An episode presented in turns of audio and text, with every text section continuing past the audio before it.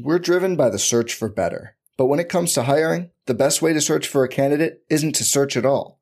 Don't search, match with Indeed.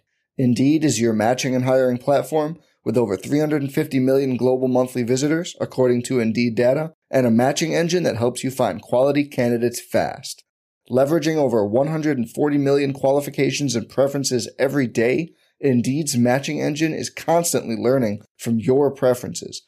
Join more than 3.5 million businesses worldwide that use Indeed to hire great talent fast. And listeners of this show will get a $75 sponsored job credit to get your jobs more visibility at Indeed.com/Blue Wire. Just go to Indeed.com/Blue Wire right now and support our show by saying you heard about Indeed on this podcast. Indeed.com/Blue Wire. Terms and conditions apply. Need to hire? You need Indeed. Hey, I'm Jackson Dart. You're listening to the Oxford Exxon Podcast on MPW Digital. From the Clark Ford Studio in Oxford, Mississippi, MPW Digital proudly presents the Oxford Exxon Podcast. I'd say thanks for tuning in, but why am I going to give you a round of applause for something you're supposed to do, to be frank? And now, here are your hosts, Chase Parham. That broadcast school has really paid off. And Neal McCready. I deserve to be on TV.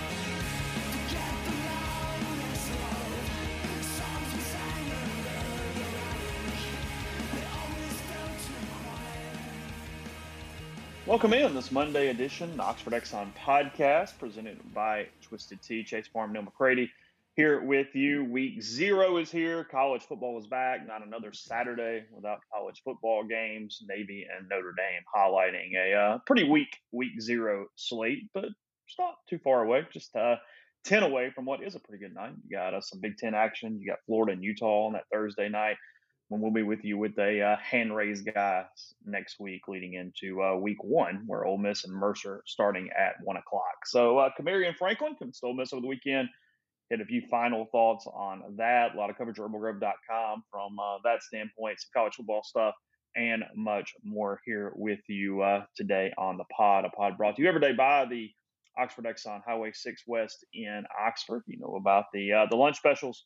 They change every day, but every day, $5.69, couple sides, bread, and any size fountain drink. You also can get the ribs, the wet or dry. Call ahead, wrap them up. I'm ready to go for you there with the Oxford Exxon. If you're in Clinton or Brookhaven, those donuts are homemade every single day with the Oxford Exxon. They're going to go all across the state here soon. But for now, Clinton and Brookhaven locations if you're in the Jackson or Brookhaven areas. And again, Neal is in the Clark Ford studio. I am. Clark Ford's in Amory, Mississippi, 662-257-1900 is the number. Call it. Ask for Corey Clark. Tell Corey what Ford product you're looking for. He'll send you a quote within 15 minutes in business hours. It's right to the bottom line. There's no hassle. There's no haggle. You get your quote. The rest is completely up to you. You can shop that quote around. You can do what I've done, what I recommend that you do, and that's hop into a Clark Ford today. Yeah, you get a great product, but mostly what you get is great service. We had an issue with Campbell's car in Nashville on Saturday. And I'm not a car person. My wife is not a car person. But we called people at Clark Ford, who we've gotten to know over the years, with questions about, hey, is it safe to get that vehicle back? And they gave us honest answers of, no, it's probably not. And so we went searching for repairs and that kind of thing. It's a level of comfort of service that you just don't get everywhere, but you get it at Clark Ford because they want to be your car guy. They want to be your truck guy. They want to have a long-term relationship with you. 662-257-1900 is that number. Guest, join on the Campbell Clinic hotline. The Campbell Clinic is in Oxford now, 2608 South Lamar Boulevard, Suite 102, just across the street from the cottages at Hooper Hollow. The Campbell Clinic provides full-service orthopedic care, everything from sports medicine to foot and ankle surgery to spine and total joint care to pediatric orthopedics and physical therapy. To book an appointment, go to campbellclinicoxford.com or call 901-759-3111. Walk-ins are always welcome at the Campbell Clinic, Monday through Friday, 7:30 a.m. to 4 p.m. Chase is having some power issues at his place. So when he gets back, we'll get him back in. So the big news over the weekend, Kamarion Franklin, the 5-star defensive lineman from Lake Cormorant, I think that's how you say it, Mississippi, Committed to Ole Miss on Saturday, made that official, started to kind of, things started to really turn Ole Miss's way middle of last week, I guess, and started to be some rumblings that it was going to be Ole Miss. I think a week or so ago, most people would have predicted it would be Auburn. A month or so ago, most people probably would have predicted that it would have been Tennessee, but it was Ole Miss, and huge pickup for the Rebels. Five-star defensive lineman, ranked by rivals as the number one ranked player in Mississippi, ranked by rivals as the number 11 player in the country. So a huge pickup. A lot of credit goes to a lot of different people, primarily Pete Golding, Randall Joyner, Kevin Bolden, obviously Lane Kiffin, the Grove Collective. It was an interesting thing for me, at least. I wrote a lot about it on Saturday. Cole Patterson with Rivals.com talked to Kamarion Franklin, so there's a story that's also there if you want to read his comments. The reaction from people in internet land was pretty interesting. There was a reaction from Auburn of, I think, not Auburn proper, but Auburn fans of kind of shock, I guess, that Ole Miss could swim in those waters. And people do this thing. It's funny to me. They almost do this thing now, fans do, or, well, they paid them. Well, yeah, everybody's getting paid. I mean, Williams Nowari went to Missouri last week, and people said, well, Missouri only got him because they paid him. Okay. My response to that is, so? I mean, if I'm interviewing for a job and one company offers to pay me more than the other two, well, it's going to have a hell of a chance to land my services. Chase's power is out, so this might end up being a mailbag question, a mailbag version of the Oxford Exxon podcast, because obviously I did not prepare for a solo podcast that is happening as we speak, so we'll probably switch to that here in just a minute. But I watched that reaction, and it's antiquated. Frankly, the days of that being some sort of an accusation are simply over. Of course people are paying. That's what collectives are about. They cut NIL deals. Everyone knows it. It's basically above board. Nobody gets their money unless you're Williams Nowari, where you can get your money as early as, I think, later this week or next week or whatever, because of a law in Missouri that Missouri's being criticized for. They shouldn't. They're taking advantage of a loophole that hasn't been closed yet. It's perfectly legal in Missouri, for example, to pay a prospect.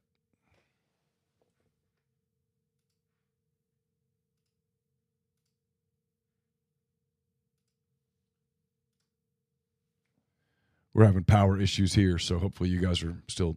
Let me know if you're still with me.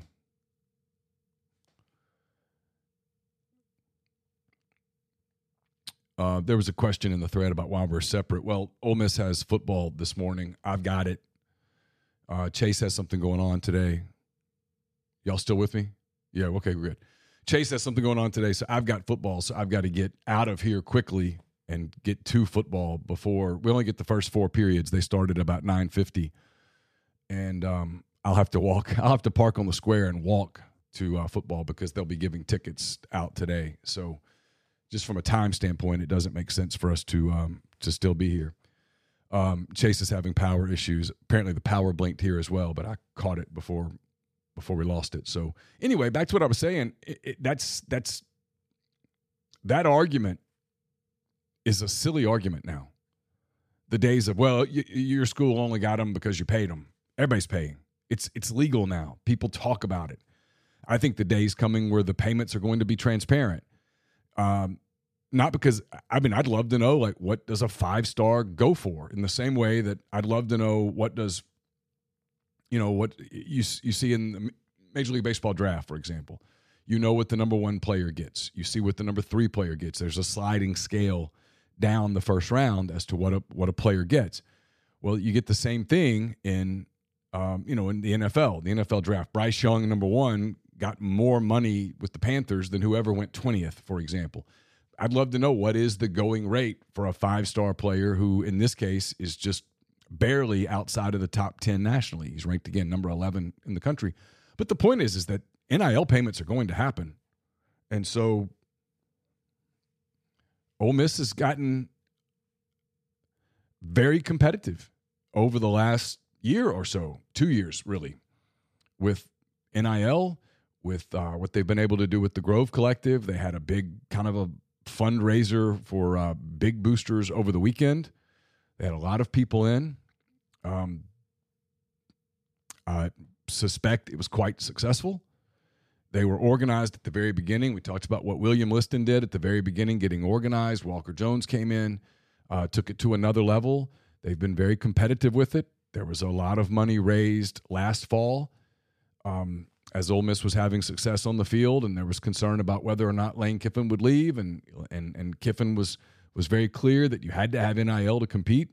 The Ole Miss people stepped up via the Grove Collective, and they are very competitive right now. I don't know where Ole Miss falls in terms of ranking how much money is in their collectives. No clue. That type of information is just not available, really, but there's no doubt that Ole Miss is competitive. And there are programs out there that in the past era, the former era, where everything was everything was completely under the table. A lot of those programs, I'm not naming names, I'm not referring to anyone specifically, but a lot of those programs were more competitive in that, using that method. Because if you're funded by, if you got big businesses, for example, let's say you're C-Spire in Mississippi, you can't give big to the Ole Miss collective and then not give to the Mississippi State collective, for example. That would be bad business. If you're a company in the state of Alabama, if you're going to give big to the Alabama collective, you have to give big to the Auburn collective. So a lot of those businesses just sort of choose to stay on the sidelines, or they make, donations that are just sort of whatever to those two schools, or they probably have to give something to UAB, to South Alabama, to Troy. I mean, you want business. Business is business. Auburn money and Alabama money, if you're running a business, are the same thing. You want both. If you're in Mississippi, you don't want to alienate all the Mississippi State fans. You don't want to alienate all the Ole Miss fans. You don't want to alienate the Southern Miss fans if you're south of Jackson in all likelihood. So those kinds of programs, sometimes some of those programs benefited because you had big business owners who had deep pockets, and they would give under the table, and they would get access or whatever, that came with that, but they were able to do it privately. They had plausible deniability. Well, it's gone now in this era. So Ole Miss has been able to compete a lot. So I'll get in here and I'll take your questions in the thread if you guys have them. First, I'll tell you, I got to catch up here. I'm a little behind. I got to tell you about Twisted Tea. Are you ready to elevate your college football game day experience? Check out Twisted Tea, your go-to game day beverage for college football fans. Twisted Tea is unlike any hard beverage you've had before. It's made with real brewed tea, packs a flavorful punch, 5% alcohol, no carbonation, delivering the perfect balance of taste and refreshment that goes down smooth for every game day occasion. No need to settle for the usual. Twisted Tea turns up any occasion, especially when you're cheering for your favorite team. Whether you're tailgating in the stadium parking lot, watching at a bar, or hosting friends at home, Twisted Tea is there to elevate your game day experience. It perfectly complements your love for college football and your passion for creating unforgettable moments. So let's toast to unforgettable game day experiences. Twisted Tea, the drink that fuels fun and celebrates your love for college football. Keep it twisted.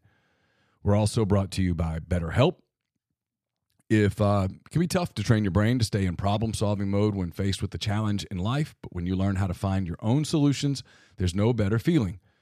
A therapist can help you become a better problem solver, making it easier to accomplish your goals, no matter how big or small. I've used therapy as a way to handle stress in my life, clear negative thoughts, mentally relax a little. For me, it was a game changer. If you're thinking of giving therapy a try, BetterHelp is a great option. It's convenient, it's accessible, it's affordable, it's entirely online. Get matched with a therapist after filling out a brief survey. Switch therapist anytime. When you want to be a better problem solver, therapy can get you there. Visit betterhelp.com/MPW today to get 10% off your first month. That's BetterHelp.com/MPW. We're also brought to you by Davey Ferris at Hilco Insurance. If you hate losing games, you hate losing players, you hate paying for your insurance, Davey can help you. He's partnered with the Grove Collective. He'll be donating 20% of all commissions and 10% of all renewals on both personal and commercial insurance policies. He can service customers in all 50 states. He's dedicated to making sure Ole Miss athletics succeeds in this era of college sports. Contact Davey at 214-715-7247 or via email at dferris@hilcoinsurance.com. My 10 weekend thoughts are up at rebelgrove.com. They're brought to you by Andrew Segoe at Segoe Wealth Management. If you're retiring soon, how long should you wait to take Social Security? What accounts should you pull from first? If you're already retired, should you consider Roth conversions? These are some of the questions that can only be answered with the personalized retirement income plan. Andrew Segoe with Segoe Wealth Management specializes in helping folks just like you come up with their retirement game plan. Whether you meet at his office in Collierville or prefer Zoom from anywhere, schedule a free discovery meeting and see what they can do for you. It's rebelsretire.com. Again, rebelsretire.com. All right, let's see. There's some questions in here. I'll see if I can catch up and answer them. I appreciate you guys putting up with me a little bit.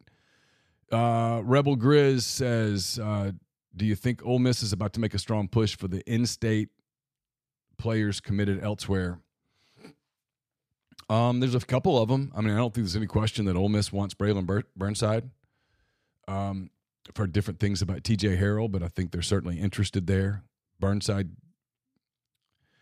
took a lot of his stuff down off social media. I try not to do a lot of this stuff where you study what a 17-year-old kid does on social media, because that stuff can just go all over the place. They're young.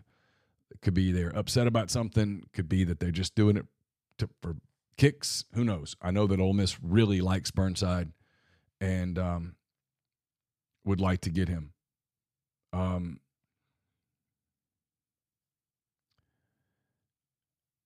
don't know that Ole Miss is going to try to flip. They're not going to try to flip somebody just because they're committed to a certain school. They're only going to, at this point, look, I don't know the exact number, but they're like 20, 21 commitments. I expect they're going to get Norreal White from Ocean Springs. I think it's Friday when he's scheduled to make his announcement. If I'm off a day, forgive me.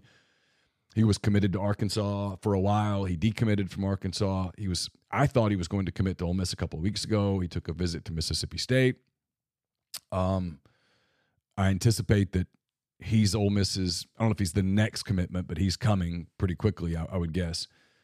And then after that, if you were to land another receiver, probably start getting kind of full there. What I think is interesting, and I wrote about this on Saturday, is it's pretty obvious to me, and I'm told from talking to people that I'm on to something that, and it's not brilliant or anything, it's pretty obvious.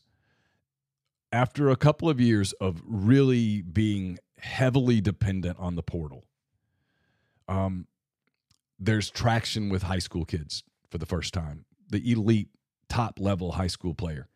The days of signing a high school guy and giving him, with the exception of an offensive lineman here and there, the days of signing a high school guy and giving him 2-3 years to develop in your system, those are kind of over. If a guy can't help you within the first season and a half, really, if he can't play for you by his second season, those guys aren't getting signed anymore. So you're only signing guys that you think can be impactful no later than their redshirt freshman year. And I think they're starting to get those guys. And Lane Kiffin's talked about it. I asked about it during a press conference a couple of weeks ago, about it looked like you're having more success with high school guys. In an ideal world, is that the way you build your program and become less dependent on the portal? And his answer was yes. In an ideal world, that's exactly how you do it. It's how Alabama does it. It's how Georgia does it. Those are the programs you're chasing. Those, if your goal, and his is to make the national playoff. If your goal is to compete for conference and national championships, you're idiotic if you don't look at the programs that consistently do, look at how they build their programs, and at least try to emulate that as much as you possibly can. And that's not to say that Ole Miss is going to get out of the portal. I think they're still going to use the portal probably more than those kinds of programs because it's worked for them. But I don't think they want to continue bringing in 20-something players on one side of the ball in one recruiting cycle out of the portal. I know they don't. They just, A, it's almost impossible to build chemistry and culture. B, it's super expensive, the portal is. And C, the odds of you getting impact players out of the portal aren't great. You get one here and there. I mean, I think Trey Harris is going to be an impact player. I think Caden Priestcorn is going to be an impact player. You know, obviously Jackson Dart was an impact player out of the portal, but the portal, I think most coaches will, and I think Ole Miss believes this too. The portal is for filling a hole that's been created. It's going out and signing a free agent. You don't want to field your whole team full of free agents. You want to build guys out of your farm system if you're a baseball team. And plug with free agency where maybe you need a third baseman and there's a guy that you can go add. In football, it's the same thing. Hey, you need another receiver. Go get an impact wide receiver. But you want to have guys that are in your building each day that have been there for a while, that came there because they wanted to be there. They didn't go there because of playing time or some NIL opportunity or whatever. They came there because there was some sort of a connection to the coaching staff, to the program. And it looks like they're starting to build that way, and which I think you're going to see them reduce their portal numbers as early as this coming January. Why did Tennessee go from front runner to completely out of it for Franklin? I don't know that anybody's completely out of it. He can't sign until December, but I just think Ole Miss did a really good job recruiting him. I think Pete Golding did an exceptional job. Kevin Bolden did an exceptional job. They did a really good job convincing him that he was going to be a major part of their recruiting class, a major part of their program. I think he likes Golding a lot, and they were just able to do it. They were able to pull it off. I mean, they didn't quit. Tennessee's not going to quit. Auburn's not going to quit. They have assistant coaches who are essentially, professional salespeople. They're paid not to quit. Dwight says, how did the scrimmage go on Saturday? We had no access to it. I've heard different things, but I haven't talked to enough people to really feel great about what I'd say. So I'll leave it at that. CC Simon says, how many snaps does Howard get against Mercer? It's a great question. I'm very confident Jackson Dart will start the game. I suspect that Spencer Sanders will play. The question would be if that game is a typical, what you'd expect, going into the middle of the third quarter, where it's 42-7 or something like that. You're obviously wanting to get some starters off the field. I would think that you want to get Walker Howard meaningful snaps. And I don't know how many snaps they feel like they need to get from Sanders for him to be ready to play in the event that something happened to Dart or that kind of thing. I don't really know how that's going to get managed. I don't think Lane Kiffin's going to tell us that either. Probably he'll get asked, but I don't think he'll tell us. How can you watch McCready and Siskey today? It'll be on Disrupt Media on YouTube. That YouTube page is up. We'll put all the links out and stuff. I've had people ask about the podcast version of that. You'll be able to listen to it on their podcast page. It's ready to go. It hasn't been launched yet because they don't have content. You can't launch a podcast network, if you will, without content. So once they post some content, that will be available, and that's where it will be. Grind says, no, Chase lost power, so he can't get on right now. Yeah, maybe Sammy, maybe he upset a kicker. Maybe he's out fighting a kicker right now. I don't know. Let's see. Chicagoland Reb says, do you think landing Cam Franklin Saturday helped with receiving more donations at the Grove Collective event this weekend? My speculation is yes, of course. Everybody loves momentum, and they have a lot of momentum in recruiting right now. A lot. They've been able to – this is the first time really under Kiffin that with high school guys – they've always had momentum in the portal, but this is the first time really with high school guys that – they've been able to recruit at a high level and maintain it for months at a time. This is shaping up to be a really good class. I think they're up to 22nd in rivals rankings. They have more guys coming. They're going to move a lot higher than that. And this is just the high school guys. This is not even factoring in what they'll get out of the portal. I think it's also going to enable them to be more competitive at the high end of the portal when you're not having to go get 25, 26 portal guys, when maybe you're just going after 5 to 7 portal guys. It's going to allow you to compete at the higher end of that portal in a way that, frankly, the last couple of years, they haven't really been able to do. Dwight says, is this the most momentum Ole Miss has had under Kiffin? I think so. I think in terms of recruiting, absolutely, this is the most that he's had, for sure. Let's see. I lost a little bit. Austin says, I skipped Joey. Joey says, do you think college football is going to end up right back where it started? Excuse me. From a conference standpoint, they'll form a league outside of NCAA, realize this travel thing sucks for others, and split back out. I don't know. I honestly don't know. There's nothing that indicates that right now, at least not to me. I mean, if you look around, everybody's selling record numbers of season tickets.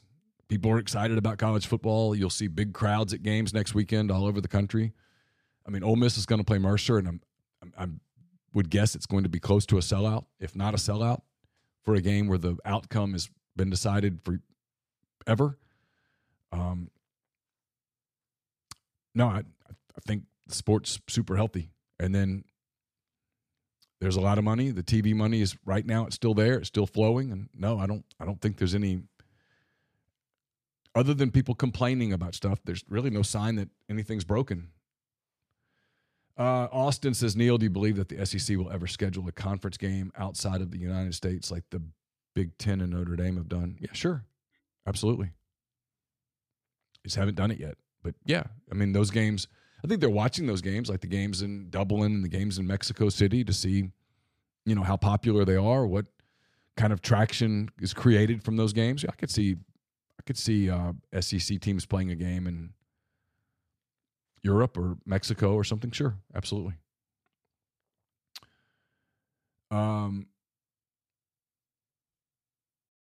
We're driven by the search for better. But when it comes to hiring, the best way to search for a candidate isn't to search at all. Don't search, match with Indeed. Indeed is your matching and hiring platform with over 350 million global monthly visitors, according to Indeed data, and a matching engine that helps you find quality candidates fast. Leveraging over 140 million qualifications and preferences every day, Indeed's matching engine is constantly learning from your preferences. Join more than 3.5 million businesses worldwide that use Indeed to hire great talent fast. And listeners of this show will get a $75 sponsored job credit to get your jobs more visibility at Indeed.com/BlueWire. Just go to Indeed.com/BlueWire right now and support our show by saying you heard about Indeed on this podcast. Indeed.com/BlueWire. Terms and conditions apply. Need to hire? You need Indeed. Shopify helps you sell at every stage of your business. Like that, let's put it online and see what happens stage. And the site is live. That we opened a store and need a fast checkout stage. Thanks, you're all set. That count it up and ship it around the globe stage. This one's going to Thailand. And that, wait, did we just hit 1 million orders stage? Whatever your stage, businesses that grow with Shopify. Sign up for your $1 a month trial at shopify.com/listen.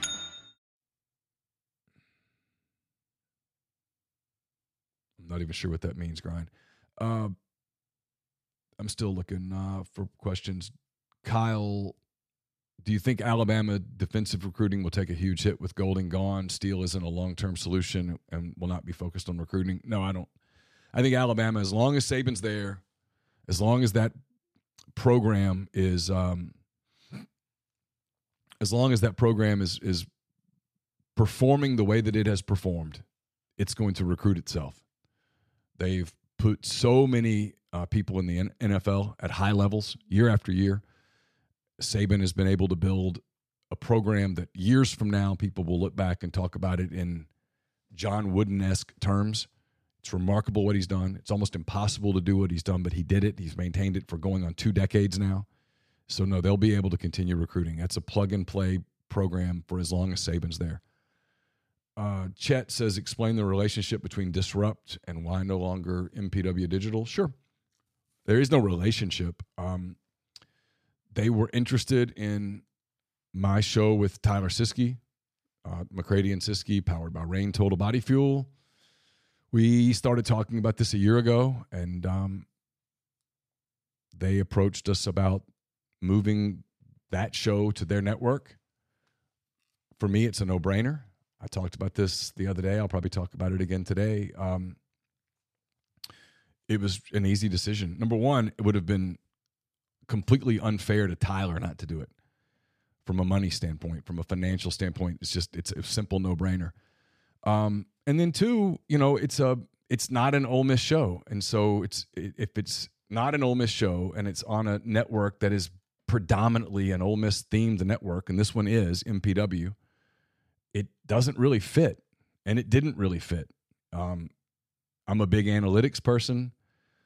From an analytics standpoint, it was becoming, it was clear that it had hit a ceiling, and it wasn't going to grow. And the only way I could foresee it growing was to get it off this platform and onto a platform that wasn't as limited as this one is.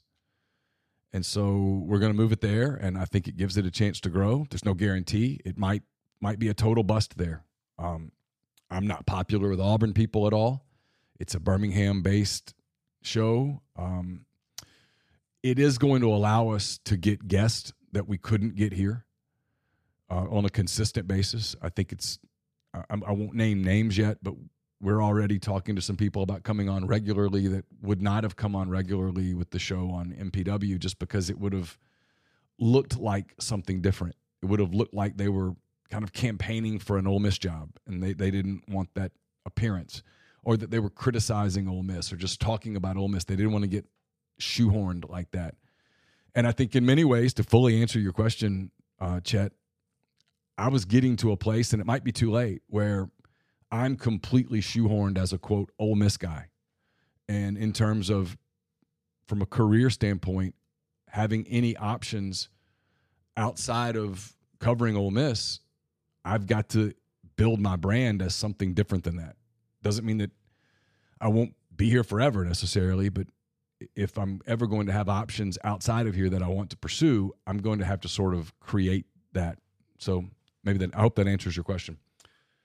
We're brought to you by Comer Heating and Air, Southern Air Conditioning and Heating. Different names, same great products and services. If you live in Oxford, Tupelo, or the surrounding area, call Comer, 662-801-1777. If you live in Hernando, Memphis, or the surrounding area, call Southern, 662-429-4429. A-Stock is a Nashville-based online retail company with the mission to provide customers the power to name their price. All items start at just $1. That's right. Every item starts at just $1, no matter what the retail value may be. Shop now at astock.bid. That's astock.bid. Or download their app, name your price on thousands of items from big-name retailers. A-Stock has multiple locations around Nashville, Memphis, and others that are coming soon that offer local pickups, so don't miss out. We will be at the College Corner in Oxford on just off the Oxford Commons, right off Sisk Avenue. We'll be there on Thursday afternoon. I think it's going to be 5 to 7. We'll be taping a show. It won't be a live stream because, frankly, we just don't have the technology to go do that. But it'll be a show that we'll have some giveaways and things. We'd love for you guys to come out and see us. We'll give you some more details as the week goes on. But that's the College Corner. They have more than 4,000 square feet of the best Rebel Gears. Beautiful store. I was in there on Friday. Plenty of parking available. Their staff's going to have you in and out and ready for the Grove. They also have multiple locations in the Jackson area, so check them out at collegecornerstore.com. Game Changer patches are the only two-patch system available in the market to stop hangovers before they start. The warm-up patch used before or while you drink. The overtime patch used after you've been drinking to recover while you sleep. The all-natural ingredients will keep you in the game and ready for your next play. Go to GameChangerPatch.com, promo code REBELGROVE20 at checkout for 20% off your purchase. Speaking of tailgating and getting ready for tailgating, 7 South Tailgating is the way to go. If you are looking to tailgate in the Grove this football season, whether you're coming up for one game, whether you're coming for all the games, whatever the case may be, whether your tailgate setup is super complex or whether it's super simple, they have a package for you at 7southtailgating.com. They've been with us for a long time. They'll take great care of you and make sure that you have a tailgating experience that allows you to have a lot of fun, enjoy the game, not have to worry about all the setup, all the breakdown. They'll do that for you. Once you tailgate with 7 South, you won't tailgate without them again. It's 7southtailgating.com. And we're brought to you by Pinnacle. Pinnacle based in Jackson, Mississippi. They've got clients in more than 20 states, advisors in multiple states. They provide detailed, specialized investment management, financial planning, retirement planning for individuals and businesses, and much, much more. It's mypinwealth.com, MyPINN wealth.com. No, it was a good question, Chet. I mean, Chet's not the first person to ask that question about why I moved the show.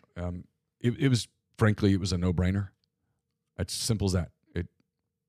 I couldn't justify not moving it. Let's see. My screen just jumped on me.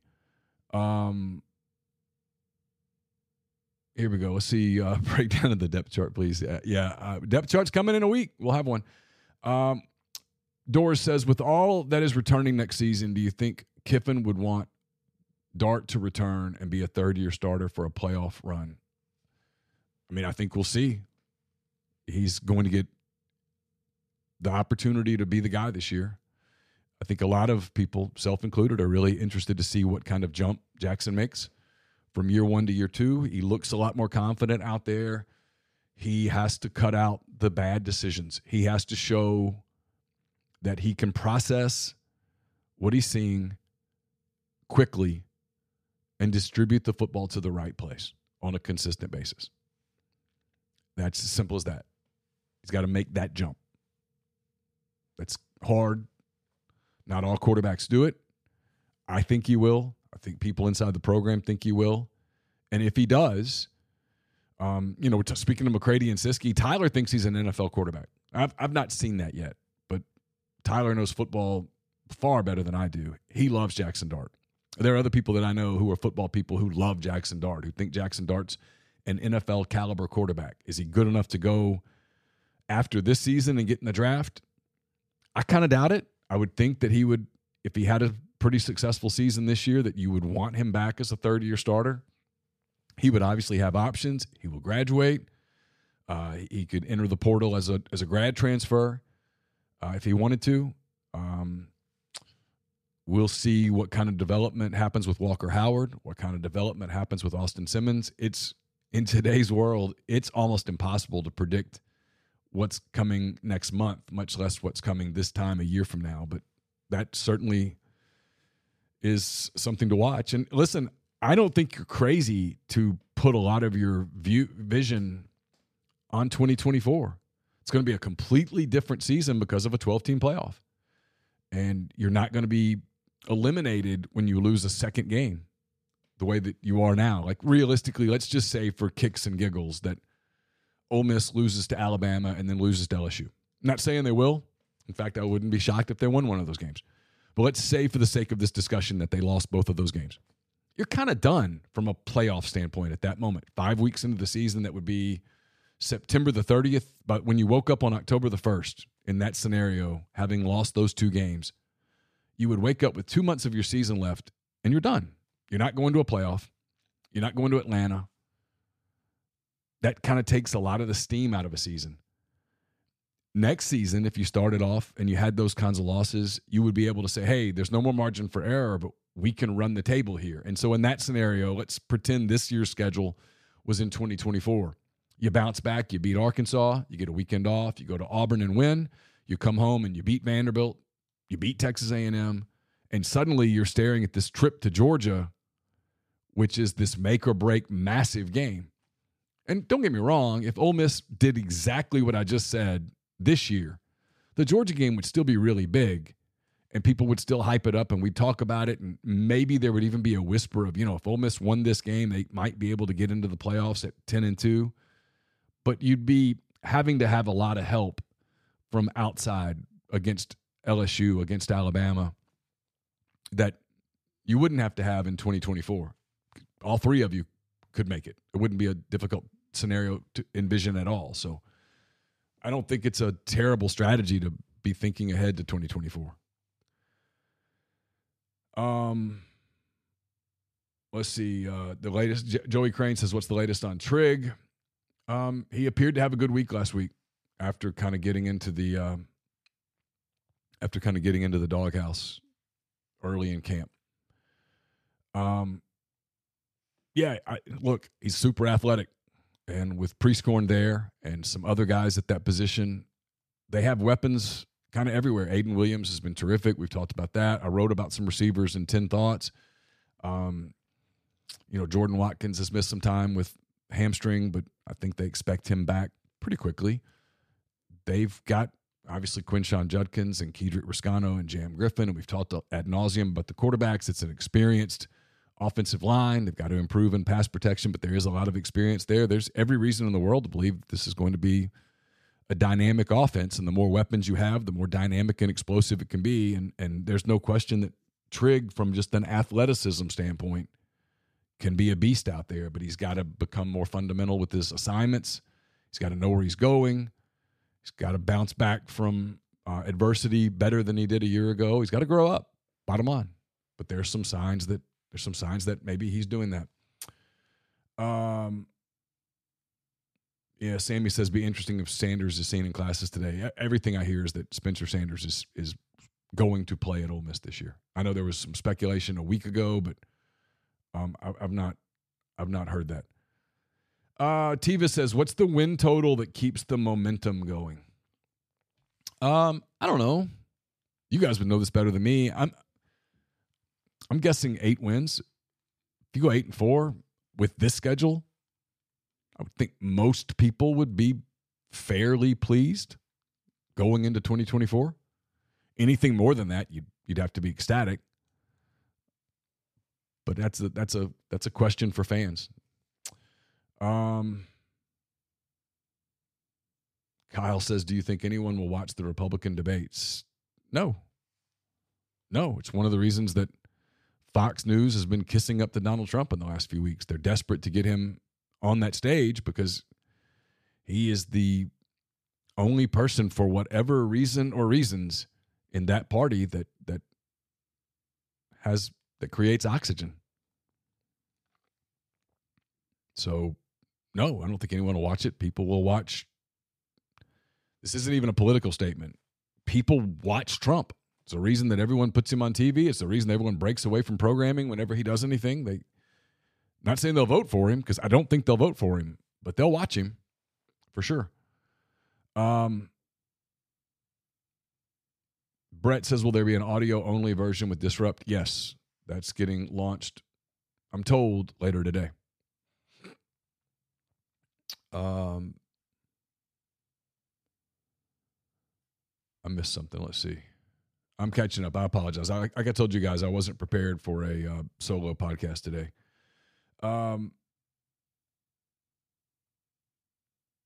Grind. I really don't want to get into all the stuff about Jay and all that. I love Jay, love his wife. They're great people. G Pitts was no longer a marketable show. Jay's not as popular as he once was here. I'm not popular at all on that site among Auburn people. A lot of people came out very publicly and said, I'm not watching, I'm not listening anymore. If you're not going to listen anymore, I can't sell it. If the numbers aren't going to be there, I can't sell it. And if I can't sell a show and I can't make money off a show, there makes no sense for me to do the show. That's just as busy as I am in the fall. If I can't turn a show into a revenue stream, there's no point in doing it. And I don't think the show was going to be marketable anymore. And then I think it's pretty obvious also that we approach our jobs way differently. And I just think that was becoming problematic. And that's not a criticism of him or me. And frankly, I'll say this. I think the way that he does his job is far more popular than the way that I do mine. I think it's in this field, I think it's going to make him have more longevity than I will have in it. So it's not a criticism at all. I just think it was going to be very difficult to continue to market that show. Doors again, he says, I'm curious how different coaches start coaching once the playoff next season starts and you lose a couple of games. Do you start playing younger guys to see what they got? Because no one cares about bowls. No one cares about bowls now. But coaches want to win games, because the more games you win, the more money you make. The more games you lose, the closer you get to the chopping block. I think what's going to happen next season is that more games will be more meaningful. I think for the fan, the playoff is going to be exciting, because if you're, let's say you're 10-2 Ole Miss, or better yet, 9-3 Ole Miss. Someone just walked into the room. I didn't know who the hell it was for a minute. I was scared. It's Chase. Let's say you're 9-3 Ole Miss. You win the Egg Bowl on Thanksgiving night. At 9-3, you're in the conversation for the playoff, but I would think that you haven't locked it up. Well, you're suddenly watching a lot of games nationally that you would not otherwise have watched. Chase, you're going to have to turn on all the cameras. They're completely, and take the covers off. You'd have to turn on, you'd watch the some Big Ten game, because you would be hoping that some Big Ten team that has 2 losses would get a third loss, or a team with 3 losses would get a fourth loss. You would be hopeful that an ACC team with 1 loss got a second loss.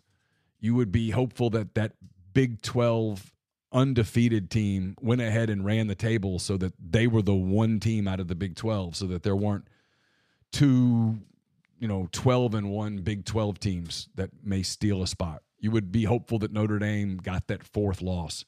You actually would watch and enjoy a lot more football. From an interest standpoint than you would had it just been a 4-team playoff, where once you lose a second game, and certainly once you lose a third game, you're not going to the playoffs at that point out of the SEC. So I think, I think it's going to be a good thing. I think fans are going to enjoy it. I don't know that coaches will, but fans will. Dwight says, Neal, are you going to drink that Gatorade? I am here in just a minute. I'm going to get Chase on. I got to figure out how to change this real quick. So bear with me. Chase is here, and we'll go from there. Yeah, it kind of took a minute. There was a I'm assuming people can hear me. I don't know. There is a crane on fire on South Lamar. So that has knocked out power to a large portion of anyone that's kind of south of town. They're building some stuff right there at Belk. By the old hospital, which now the university owns, where that weird statue thing is. And yeah, apparently not apparently, because I saw it, a crane is on fire there. So they're working diligently, but that's what happened. Yeah. It was a little bit of a shock, a little bit of a frustration this morning is that, that got going. So anyway, what have you been talking about? Answering questions? What are you doing? Yeah. Answering questions. Just, letting it fly. You were not expecting that this morning. I admitted out loud that I was not prepared for a solo podcast, and that this was just going to be a push through adversity sort of deal. And I did not know the issue before I left, and I went that way instead of the other way, and there is quite the scene there on Lamar. So yeah, is what it is. We'll see how long that takes. I pulled up the outage map, and it was 1,000 people or so were. 1,000 homes or so were affected when I did that. Oh, that's not good. No. It was just, was what it was. Thanks to Blake for the super chat. Thanks for knocking out the show solo today. Could have easily mailed it in. I didn't even think about mailing it in. I said, I can, this is not that hard. I can talk. But I appreciate that. Austin, thanks for the super chat. He says, I'll second that super chat. Thanks for helping out with the great show. Chat-centered. Yeah, I like chat-centered shows. Find out what you guys want to know and try to answer it. That's one of the huge benefits of the Thursday night shows is you get a read on, hey, what are y'all watching? What are you doing? What are you focused on? Is this thing? I had a pullover on because I was inside, and it frankly I keep my house pretty cold, and that's why I did it. I was also doing some marketing. I got multiple podcasts today, and I will say though, I'm not as, and hopefully the person is not a subscriber. If so, we love you, and I'm sorry for what I say.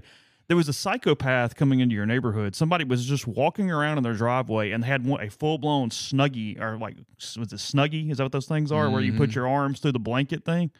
They were wearing that down there when I was coming in. I just saw that. Like, why? Full-blown blanket arm hole thing.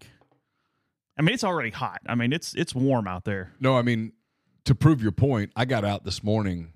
I I think I walked out of my driveway at 6:10, and I was not a quarter of a mile in, and I was sweating. Yeah, it was not Andrew Ritter. He was not wearing a Snuggie this morning. Congratulations to him though. His child got baptized yesterday. So, good. Yeah. Something about Andrew. When expecting to talk about Andrew on the show today. There you are. I just didn't change. I was frazzled. I was not expecting the power to go off. Couldn't find a few things. Then I was kind of planning because I don't know how long the power's going to be off. So then it was, hey, what's up? What are my options here? What can I do? So yeah. It's fine. It is a good-looking quarter sip. It's a good-looking quarter sip. Yeah, I like it a lot. Moss is the color if you go to Gentile. I think I actually got that into the stream for a link prior to my stream dying here earlier today. I think that was what I was doing when it went out. I hit the enter button to put in a link, and when that happened, it went kaput. So, yeah. Anyway, there. I had a lot of stuff for the show today, but I feel like a lot of that is just going to get pushed till tomorrow now because it sort of is what it is at this juncture for that. I put it Caroline. I'm sorry. Let's see. Because I assume you had a bunch of Kamarion Franklin. I talked about him a lot. I think okay. I've covered that ground. I will say this about Kamarion Franklin because I told you I would, so I'm going to live up to my word. Our field. Oh, yeah, that's right. The team site field. Uh-huh. We're not the most professional group in the world collectively. And recruiting brings out the absolute worst in us, if you will.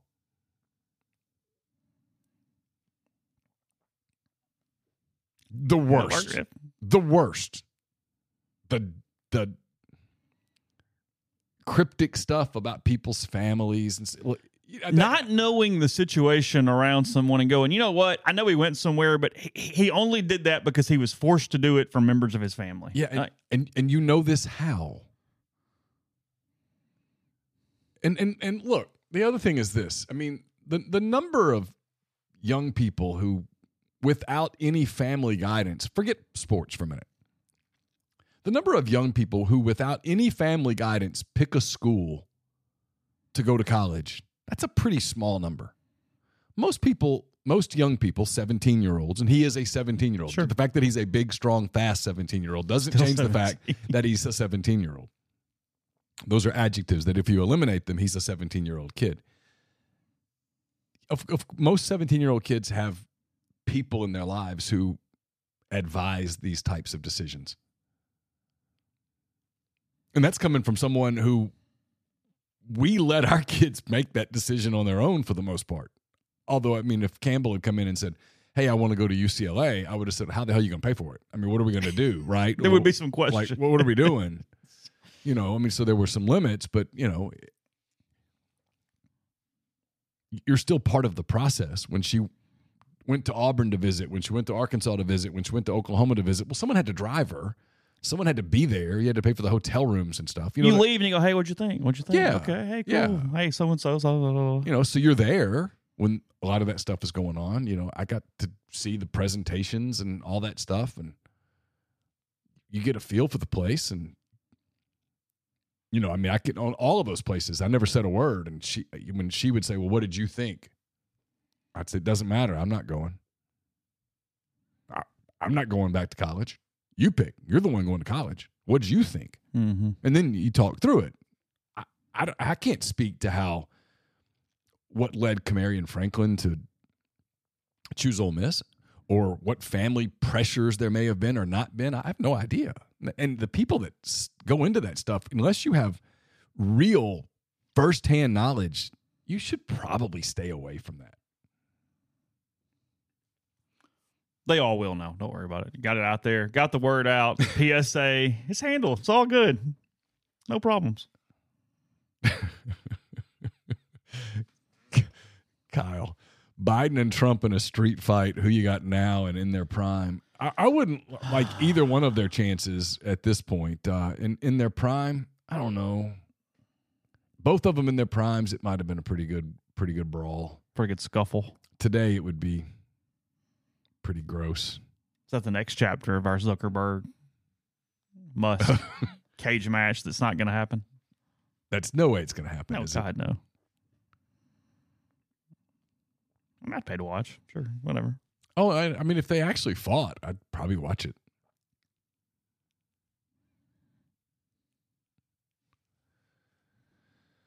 I think I got everything. Okay. Are you going to sit down and watch this Notre Dame Navy game Saturday? I don't know. The only game of the day that's decent at all. I don't know what my schedule is, but yeah. 1:30. Yeah, I'll probably watch some of it. Sure. It's football. It counts football.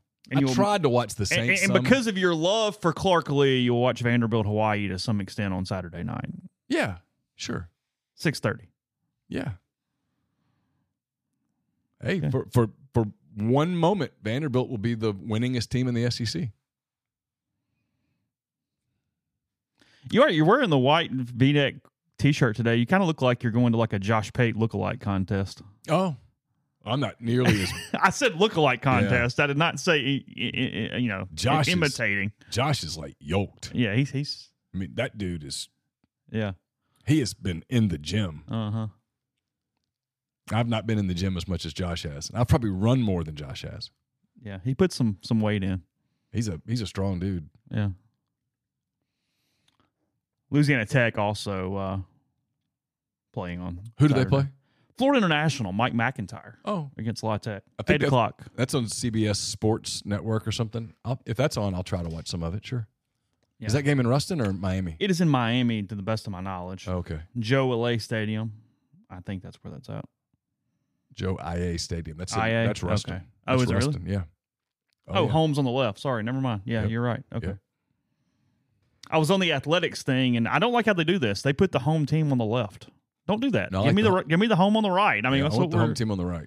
That's what we're doing. Yeah. Then Navy at Notre Dame, UTEP at Jacksonville State, Ohio at San Diego State, UMass at New Mexico State, Hawaii at Vanderbilt, San Jose State at USC, and Florida International at Louisiana Tech. That is your week 0 slate. If you, I mean, none of those are like enthralling football games, and I probably am not the football junkie that watches every down of every game, but yeah, I'll watch some of those. Sure. What I have found that I just can't watch is much NFL preseason. I tried a little bit. Well, it's preseason, and I just can't get into it. I mean, the starters are not the most locked-in humans on earth. No, and once you get deep into the rosters, you feel like you're watching a USFL game. Yeah, because they're not going to make the right. They're not going to make the active roster. So I wasn't able to do that. I did not even turn on Saints Chargers last night. Oh, really? I was following it. I kept it up on Twitter. I was more not. Interested is not the right word. I was more caught by the media complaining being there in the first place, since hurricanes and monsoons and all these things were hitting LA, at least potentially there for that. There was a frustration by lots of people, media and otherwise, that the game was simply being played and they were not just home dealing with whatever was going on yesterday. Saw the Saints and Texans canceled their joint practices that were supposed to happen this week. Oh, really? Yeah. They were supposed to practice. I don't know if it was today or tomorrow or the next day or out whatever there. It is. I don't even know. That's what I thought was weird, because unless there's some like getting back issue, I don't know. I mean, obviously weather issues in LA are not weather issues in Houston or New Orleans, to the best of my knowledge. But yeah, that was kind of whatever. I'll tell you that we're brought to you by John Edwards, Regency Travel Incorporated in Memphis. John is part of Virtuoso. It's a worldwide network of travel partners that allows him to supply his clients with added values, unique benefits simply not available to other travelers. Get in touch with him and give him some parameters, give him a budget, and he's going to give you options that you're not going to find on your own. 901-494-3387 or jedwards@regencytravel.net. Oxford's newest Greek restaurant on the square, OPA, is a perfect place to host your company dinner, your festive party event. As we get closer and closer, believe it or not, to the holidays, start planning those kind of things. Think about OPA. Great food, great craft libations as well. They can accommodate up to 200 guests. For catering or booking information, contact Jeannie, 601-421-7147. We're also brought to you by Service Specialist Staffing and Recruiting Agency. We'll have Neal's Picks coming to you next Thursday. They sponsor that again this season. Thanks to them for that. They've been connecting great job opportunities to candidates since 1967. If you are on the job hunt, whether you're seeking an entry-level position or you're a seasoned professional, they have opportunities across the board. If you're in IT, engineering, dentistry, accounting, law, manufacturing, human resources, or maybe you don't even know what you're looking for, they can help you at Service Specialist. Their goal is to get to know you, your strengths, your weaknesses, see what you're looking for in your next career move, and help you find the right fit. It's always free for the candidate. 662-832-5138 or servicespecialistltd.com. Get the beautiful and healthy smile you deserve at Corinth Dental. Dr. Bubba McQueen, Dr. Jenny Beth Hendrick are devoted to restoring and enhancing the natural beauty of your smile using conservative, state-of-the-art procedures that will result in a beautiful, long-lasting smile. From routine checkups to advanced treatment, including implants and Invisalign, Corinth Dental is here to help you achieve your smile goals. So schedule your appointment today. Take the first step toward a better version of yourself at corinthdental.com. Are you a displaced corporate executive wanting to put your career in your own hands? If you're an experienced entrepreneur looking to diversify, Andy Ludicky can help. He owns multiple franchises and businesses, uses his expertise to help others find their American dream through a very thorough and free consultation process.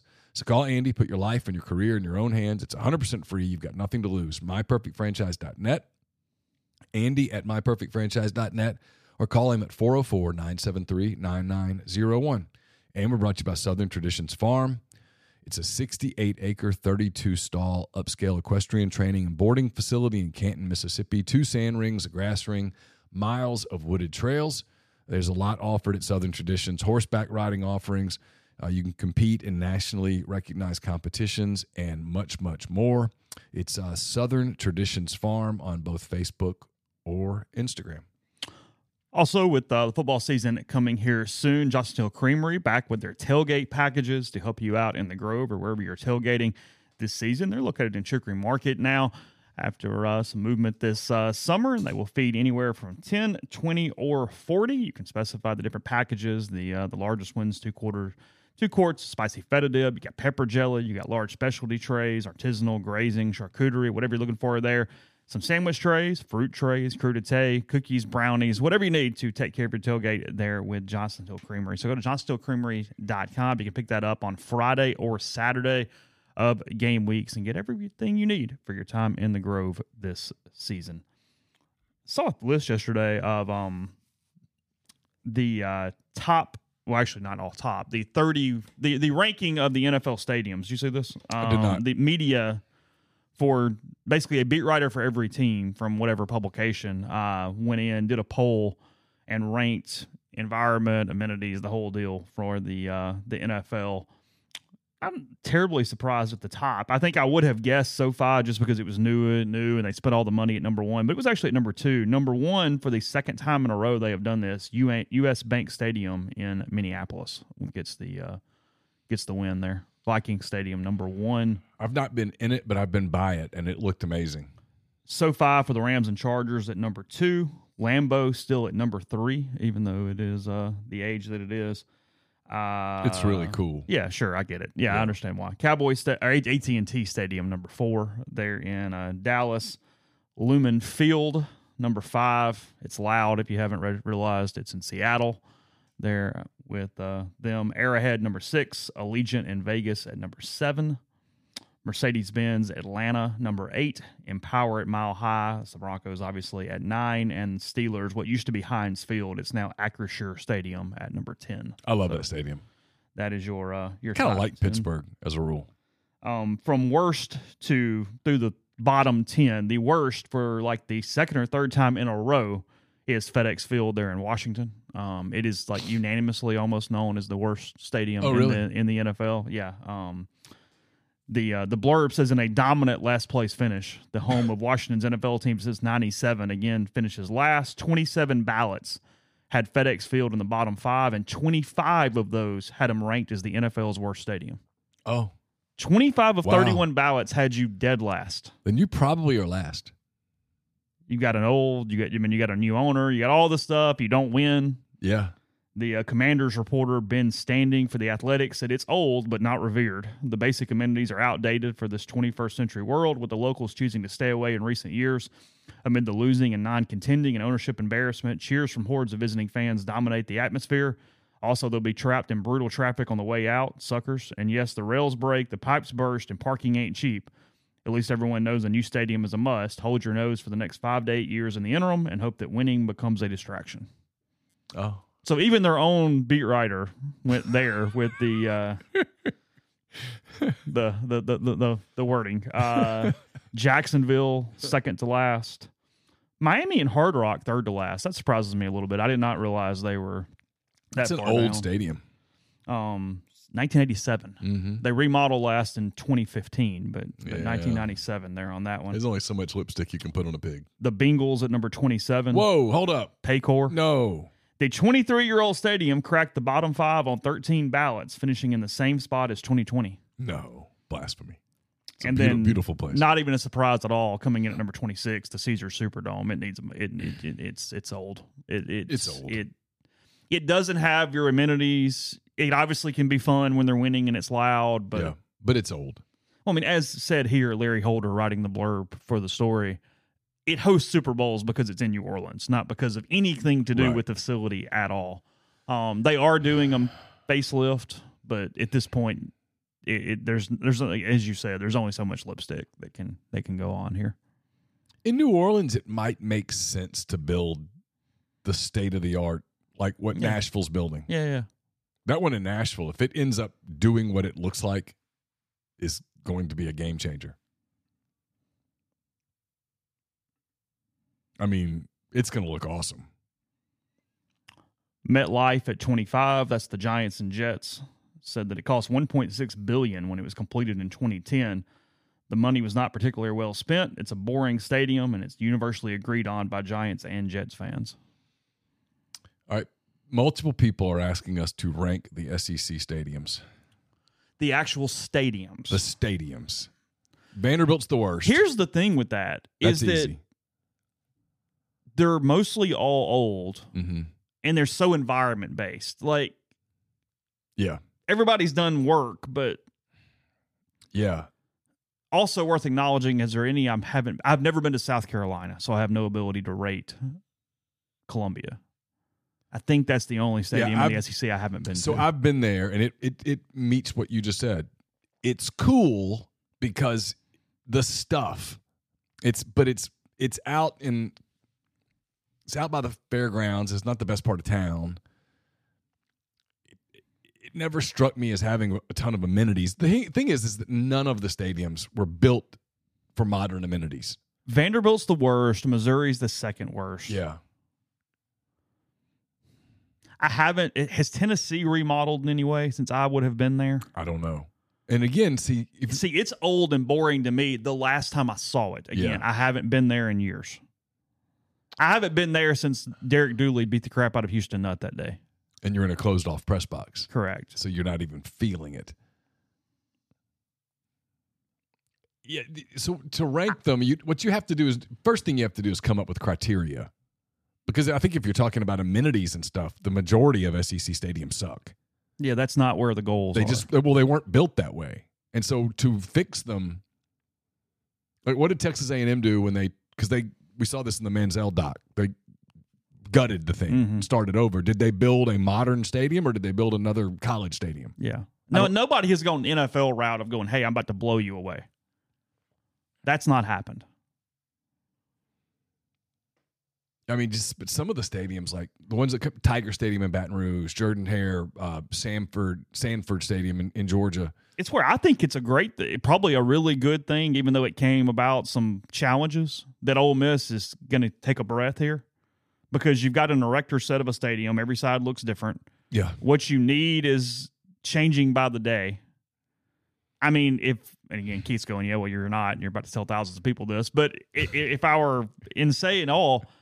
I would shrink attendance. I would put in chairbacks basically everywhere. Yeah. Increase premium seating and find ways to just amenities all over the place and not worry about having some sort of general whatever to the situation. I mean, if you had the money, again, yeah, I understand.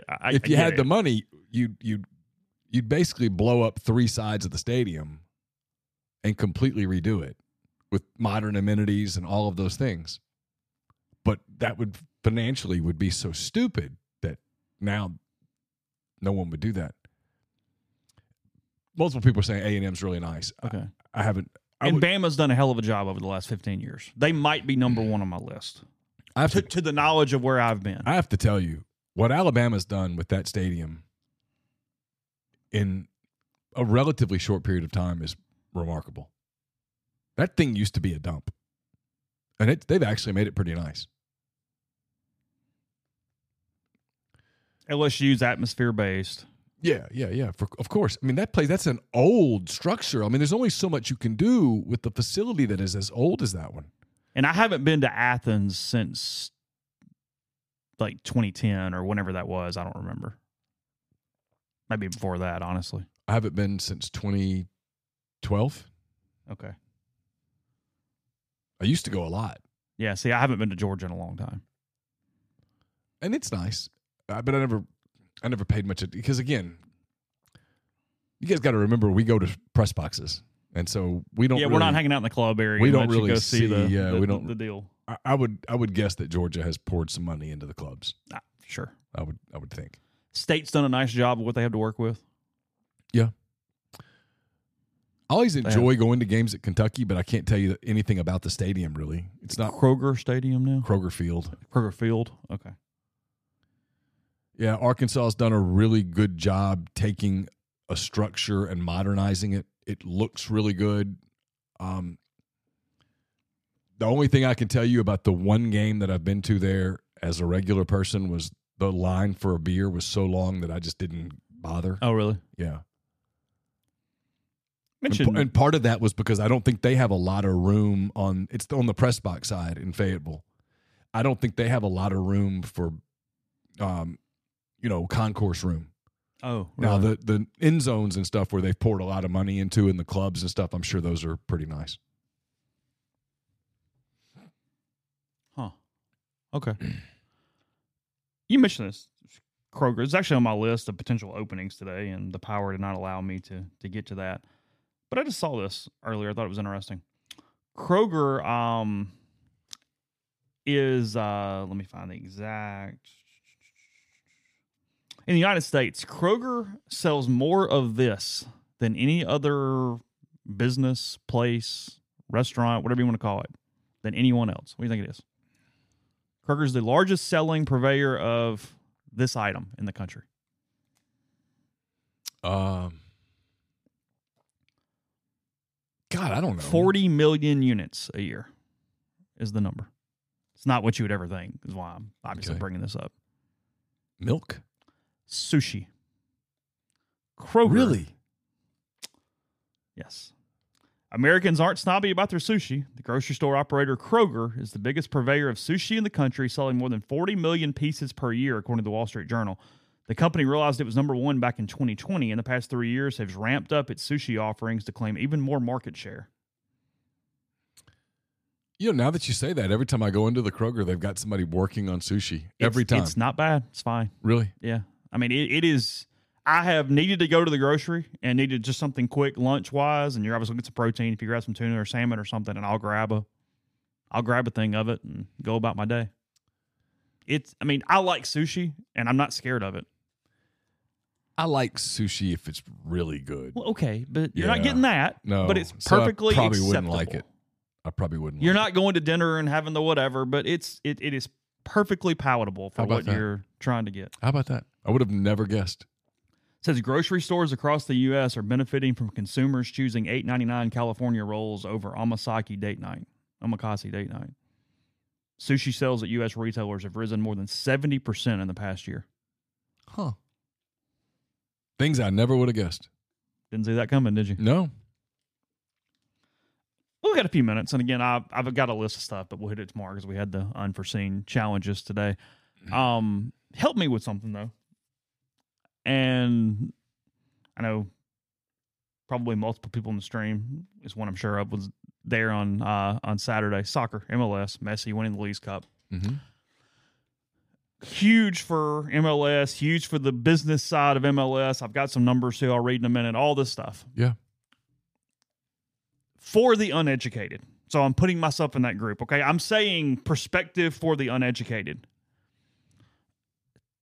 Explain to me why in some ways it doesn't look bad on the MLS talent that he is dominating to this level, because it is an impactful, on the field, an impactful thing that can't even be measured the way he is performing. Yeah. And I don't feel like that was the case at his previous stops to this level.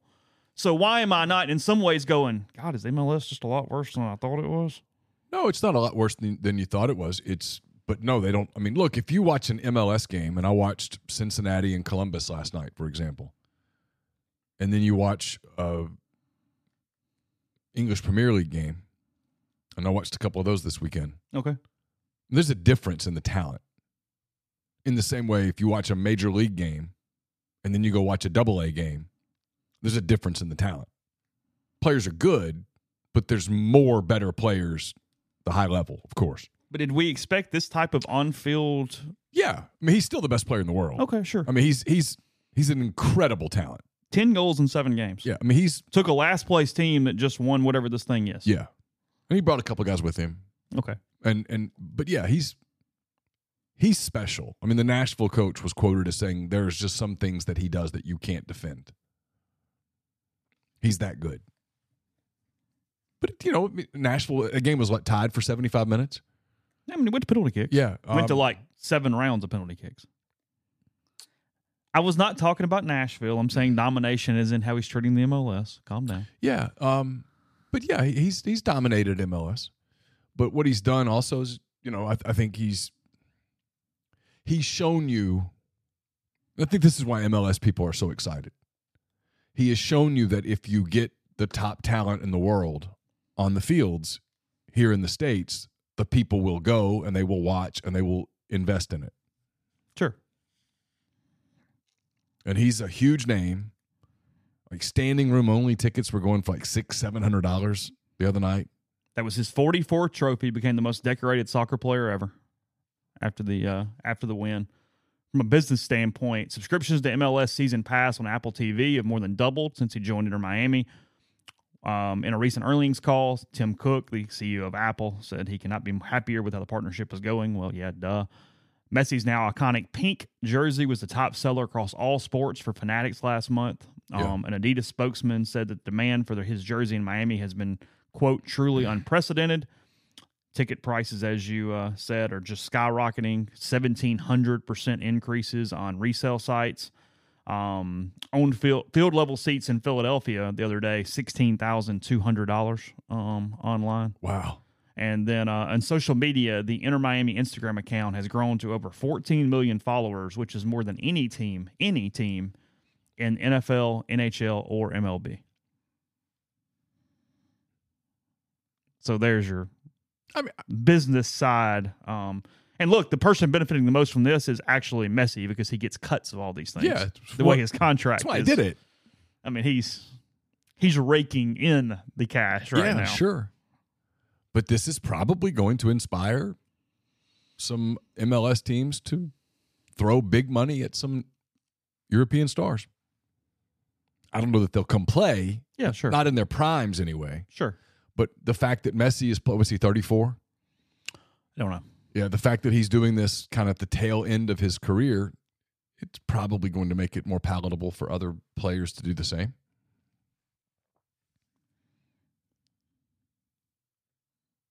It's fascinating. It's a huge win. It's fascinating. I mean, it's a huge win for MLS. It's a massive win for MLS. Because there's now the people that say, well, you can't make soccer work in the States. They've been proven wrong. Yeah, this is a completely different thing than Pele being a Cosmo for a year or something. Yeah, yeah. Like, this is not that. No, they've been proven wrong. You can make soccer work in the States. Now, you're not going to replace the NFL. Or anything like that. And so when the soccer people start doing that, you're like, shut up. But you look at the numbers that like NBC and they get for the English Premier League in the U.S., they get really good numbers. I mean, Chelsea played like crap yesterday, and it made it very hard to do 10 thoughts in here as a room over things were getting thrown. So, I mean, people are watching English Premier League in this country. Yeah. Do good at football tomorrow. Lane Kiffin speaking today at practice. So we'll see what he says after a scrimmage that was closed to the media on Saturday. Some of the scuttlebutt coming out of it that is Dart made a few mistakes. Spencer Sanders had a good day on Saturday. Apparently Roscano had a good day on Saturday. Just a little bit of stuff that leaked out as there was some donors and people around for the scrimmage on Saturday there. I want to talk about some of Neal's picks. He had 10 thoughts. He's got Quinn Ewers winning the Heisman Trophy. We'll mention that tomorrow. You know what? I know we might hit on that for a minute tomorrow. Because if that happens, I look really smart. Well, that's a good point. And when it's just some dude, you go, well, whatever, took a shot. There's no negative to that. Anybody could go, Caleb Williams go in again. That's a good point. So here's what I'll say this. I'll tease it with this. Yeah, you're good. I am a person who knows a lot of people in football. I don't know the football the way that they do, but I'm talking to football people here the last few days, and everybody's raving about Texas, specifically Texas's offense. Football people, not Texas people. Okay. I mean, if they somehow beat Alabama, there's not another game on their schedule that you go, oh, that's an L. No. And so if they win a bunch of games and he puts up a bunch of numbers. If they're decent at all, there's 8 wins just on the schedule. It's hard to. So, if he wins 10 or 11 and puts up big numbers, it's a quarterback trophy. Yeah. People are going to be disinclined to vote for Williams 2 years in a row. Sure. I get it. There's no quarterback in the SEC really it's difficult for me to imagine Jaden Daniels winning the Heisman. Yeah, sure. There's no SEC quarterback that's must-see television that we're thinking of right now. I don't think we go, Jackson Dart or Spencer Rattler. Or the kid at Tennessee or Joe Milton or KJ Jefferson. I mean, those are Will Rogers. Those are the veteran quarterbacks in the league. None of those guys went on Heisman. I mean, I guess it's conceivable that if LSU got just red hot, that Jaden Daniels could win a Heisman Trophy, but I doubt it. And it's a quarterback league, quarterback award. Sorry, yeah, it's a quarterback award, and I mean, there's just he's. He's got a good shot if they're as good as people say they are. And if they're not, people go, God, Neal, you really blew that one. I'll be like, well, I blow a lot of these. I mean, they're just picks. Yeah, nobody's holding that one against you at this point. So, okay. But we'll make fun of that a little bit tomorrow. Some more college football. Again, Kiffin and practice today. And then leading into, week 0 starting on Saturday. The Midshipmen and the Irish kicking off the college football season. So, until tomorrow, talk to you then.